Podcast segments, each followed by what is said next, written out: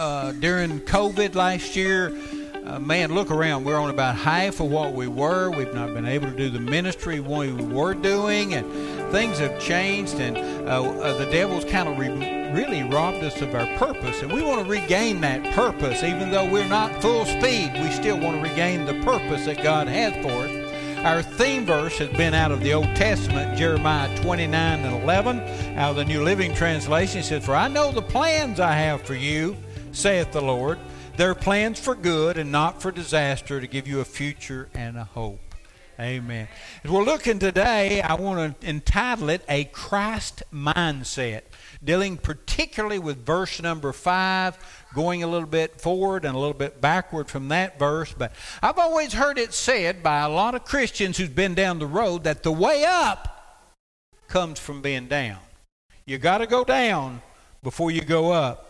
The Bible pretty well tells us that the last shall be first and the first shall be last. A young lady was having a lot of trouble with pride. And uh, uh, you know a good friend close friend told her about the problem she was having and said you need to work on humility. So she made an agreement with her that for the next 30 days she would do everything she could to show everybody how humble she could be. Well when the end of the 30 days was up her friend looked at her and said wow you've done a great job. You must be proud. She said yes i am so you know sometimes it reverses. Sometimes uh, uh, pride is very very difficult in our life. I mean uh, sometimes our humility we're prideful in our humility. You go back to the new testament those religious people in jesus' day the pharisee man they were prideful because they claimed to be humble. They put forth a good fr- front telling everybody how humble they were making themselves look humble when actually they were dealing totally totally heaped up in pride. So this morning I want to cover four topics in these few verses that are not popular. We want to look at sacrifice, humility, submission, and suffering.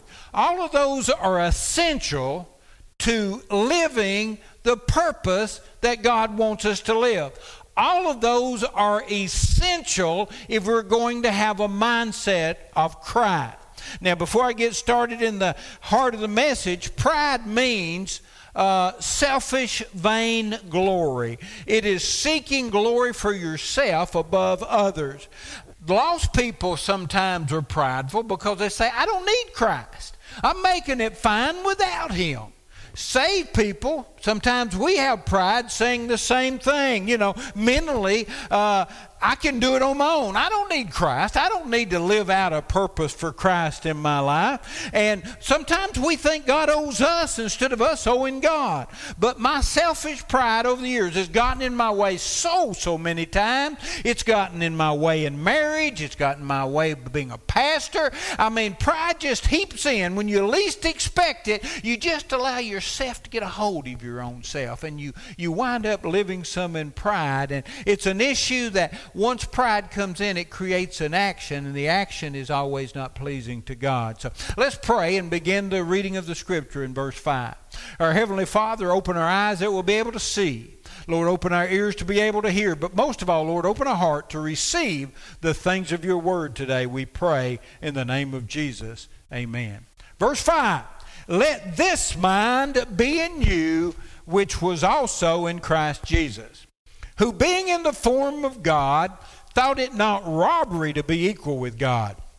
But he made himself of no reputation, and he took upon him the form of a servant, and was made in the likeness of men. And being found in the fashion as a man, he humbled himself, and he became obedient unto death, um, even the death of the cross.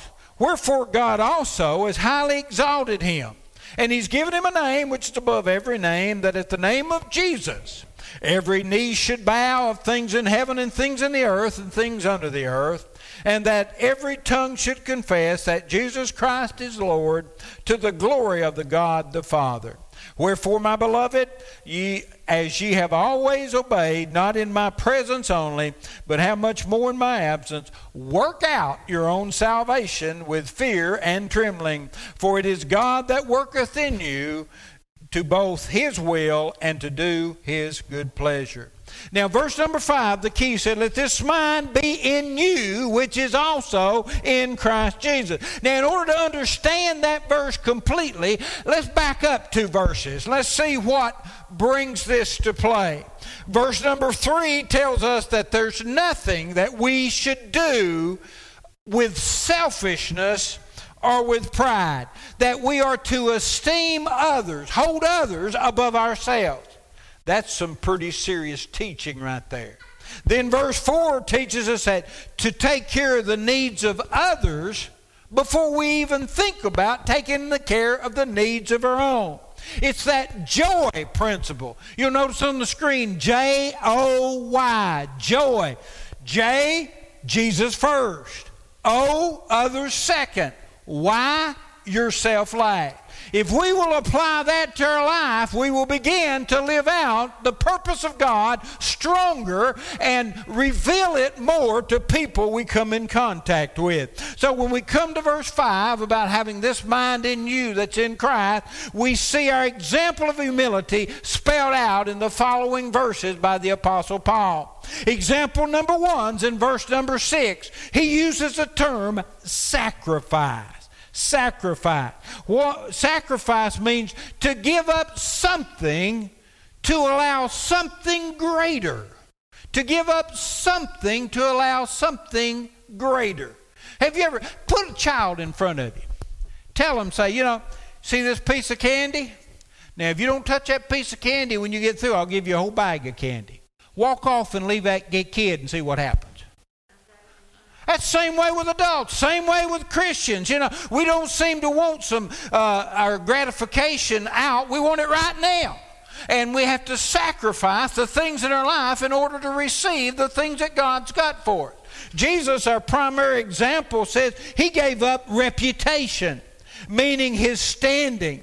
His standing at the time before he came to earth was did you know he was the king of heaven? Did you know he sat on the throne? Uh, his life of glory was that he was worshiped by everyone around him. Uh, and he gave up that unity, that oneness that he had with God the Father.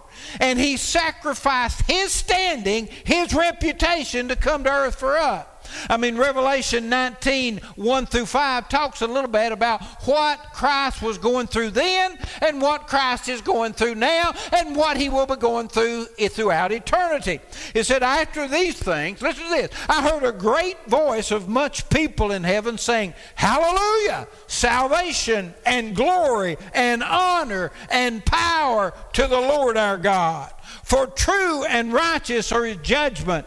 And he hath judged the great whore which did corrupt the earth with her fornication. And he has avenged the blood of the servants of his hand. And again they say, Hallelujah! And smoke arose forever. And the four and twenty elders and the four beasts fell down. And they worshiped the God that sat on the throne, saying, Amen, Hallelujah. And a voice came from the throne saying, Praise our God, all ye servants, and all you that fear him, both small and great. Can you imagine in heaven as Jesus is sitting on the throne and all the inhabitants of heaven, all the residents of heaven are continually saying, Hallelujah! Praise the one that sits on the throne. Did you know that one of these days we will be in that chorus doing the same?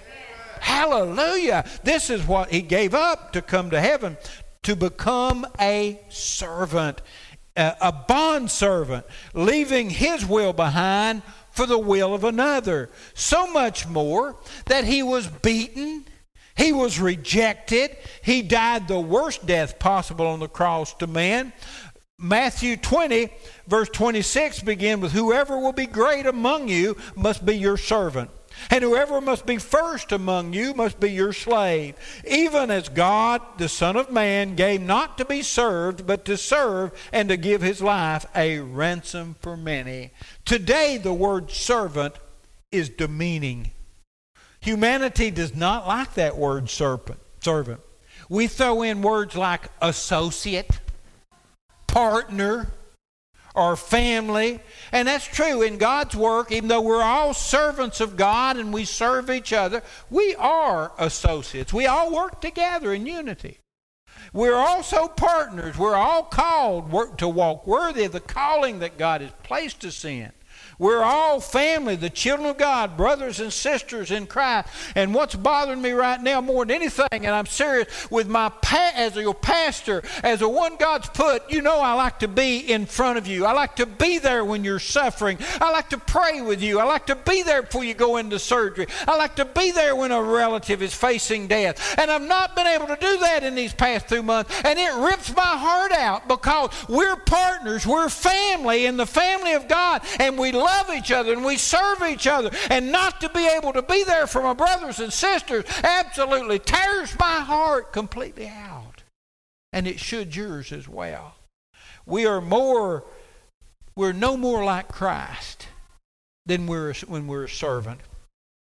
Servant means someone who serves another because, especially in this case, because he or she belongs to another, being a willing servant. So Christ gave up his standing, his reputation of heaven. He became a servant and he became a man. The most amazing thing in history, the God of heaven become a man. The creator of all become the creator, creation. He gave up his standing, he became a servant, he became evident of humanity by becoming a man. That's what he sacrificed. Now the question arises what are we sacrificing for God? What are we sacrificing for each other for the purpose of God? Are we sacrificing our time? Nobody has time anymore for anything. We don't have time in a lot of ways to come to worship. We don't have time to come to Bible study. We don't have time to go out and meet the needs of somebody else. We don't have the time to pick up a telephone or to give a text and check how somebody does. We just say we don't have the time. And then we say, oh, we can't give up our money. We don't have the money either. We can't give to the cause of God. I, have got so much indebtedness. I've got so much at stake. I can't give. We refuse to even give up our money. And we refuse to give up our abilities uh, of what God's given us, the ability to do. I, I again think about Jerry. And, uh, when we leave a trustee meeting and he has a job to do, like we did here a, a, a month ago, he called me back and he said, Larry, it, I can't do that, and it bothers me. You know, he can't do much, but he was willing. But yet there are hundreds in our churches, there are thousands in our churches, there are millions in our churches that call themselves Christians who sit on the pews of church that have the ability to do and they don't do. Are we willing to sacrifice a little bit for the purpose of God? The second word is humility. In verse number seven, it says, He gave up His authority. He gave up his divinity, you might say. He was in the form of God. He was the God man. He was all God. He gave that up to become a man. First uh, John chapter 1 verse 1 says in the beginning was the word, the word was with God and the word was God. He gave up that authority. I put a word down I couldn't find in the dictionary, but I believe it. He came up he gave up his divineship. If y'all find that, let me know. I couldn't find it, but you know, they need to put it in there his divineship, his godship. He gave that up. He also gave, gave up being served to become the servant to serve others. It was illustrated so clearly when he washed his disciples' feet in John 13, which says, He rises from supper. He laid aside his garment, he took the towel, and he girded himself. After that, he poured water in a basin and began to wash the disciples' feet and to wipe them with the towel which he had girded. Man, what an example of servanthood. The God of heaven on his knees, girded with a towel, washing dirty, stinky feet. You know, I, I, passed Rachel back there. Can I use that, Rachel?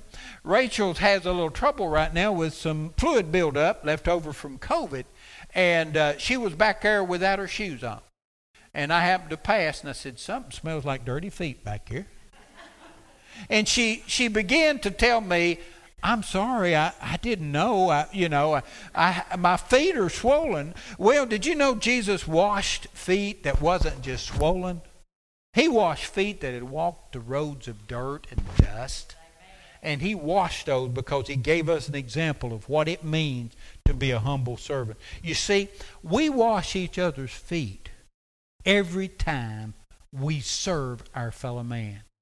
You're no more like Jesus than you are when you're serving another. Remember, Jesus first, others second, yourself last.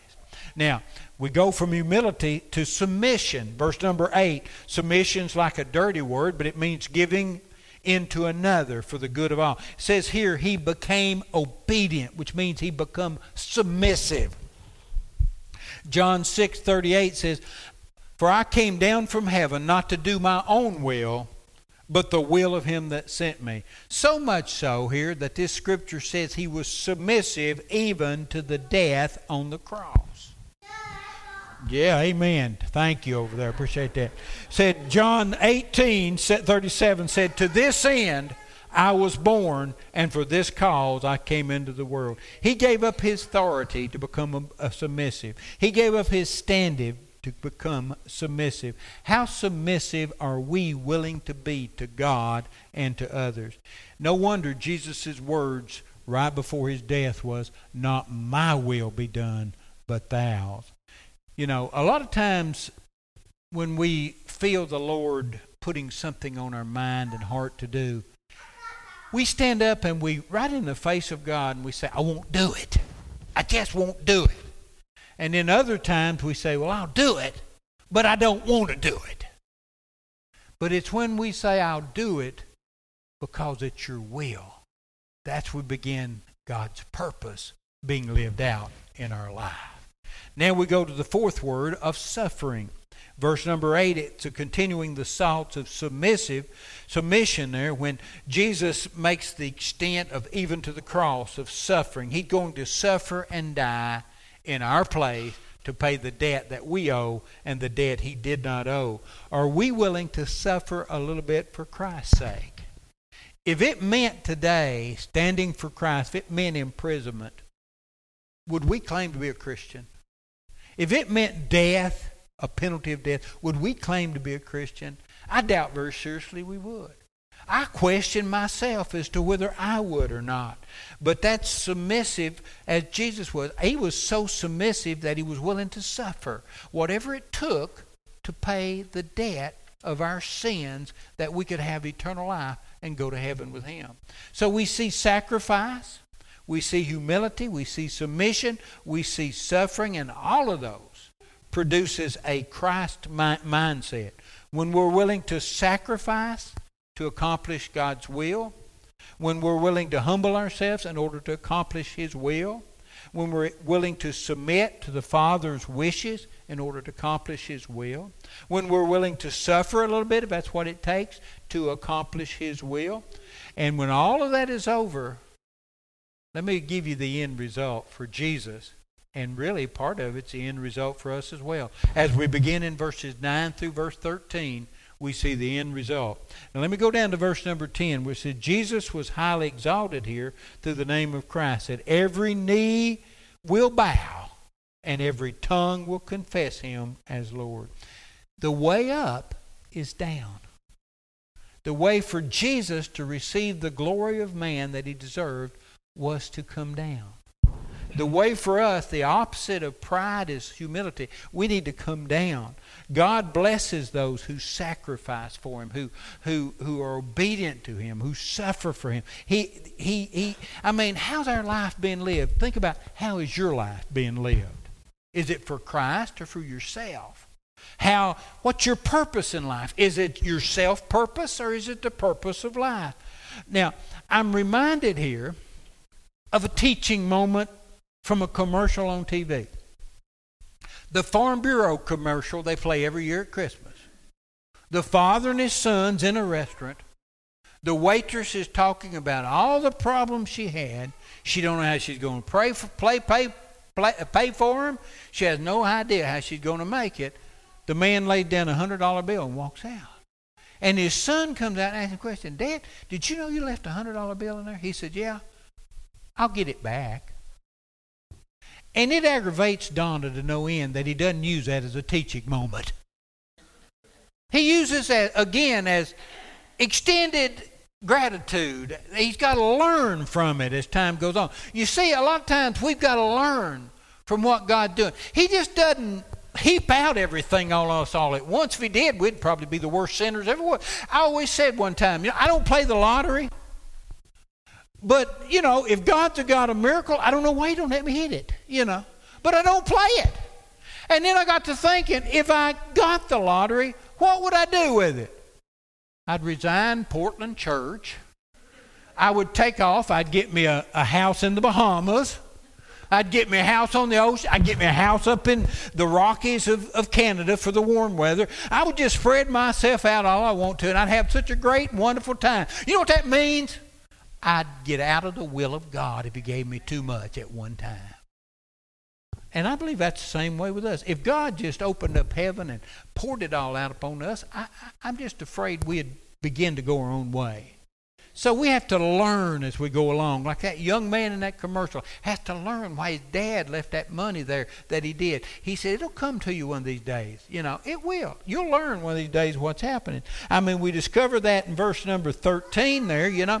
I often wonder, people say, I can't do this. I can't live the Christian life. I can't serve God. I can't find God's purpose for my life. I can't, I can't, I can't. Can I tell you why you can't? It's revealed in verse 13. For it is God who worketh in you both to will and to do his good pleasure. We have to allow him to work in us. If we attempt to accomplish everything on our own, it will be a disaster. We have to allow God to do His work in us. He's still working on me, and He will until the day He's calling me home. And He works on me sometimes through the fact that He wants me to sacrifice, or He wants me to humble myself, or He wants me to be submissive or to suffer. It's the way He teaches me, it's the way He brings me to the point that when I go through those things, I understand it's not about me, it's about Him. And throughout this whole series, if we could just understand, it's not about us, it's about others, and it's about Him. We will grow in the Lord, and we will regain the purpose we had back in January of 2020 when I stood up here and I preached about that 2020 vision and what we were going to be able to do through 2020. And then something called COVID, COVID stepped in. And we didn't even meet on Thanksgiving on, on, on Easter. We had about five, four weeks we didn't meet. We went straight virtual. We had a couple of weeks of worshiping out here in the parking lot when it got a little bit warmer. Then we came into church and everything beginning to go crazy again. And we decided, well, we need to shut down for four more weeks and go virtual again. And did you know we've been months since that and we've never recovered? We have allowed Satan to rob us of the purpose that God's placed in us. Now, I know we use God's wisdom, and there's a lot of things we can't do right now. But there's still all those simple things of service that we can do and find a way if we would just allow God to work in us. We trust that God has blessed you with this message from His Word. Week, these sermons are made available in video and audio formats. If you want to watch our weekly sermon and Sunday school videos, you can find them on our YouTube channel. Just search in the search engine for Portland General Baptist Church. Subscribe to the channel and be sure to hit the notification bell so that you're notified when a new video is posted. For audio, you can subscribe to our podcast on all major podcast platforms, including Apple Podcasts, Spotify, Google Podcasts, and others. You can also find these audio recordings on our website, free to download. Just visit www.portlandgbc.org. That's www.portlandgbc.org. Until next time, stay safe and may God bless you.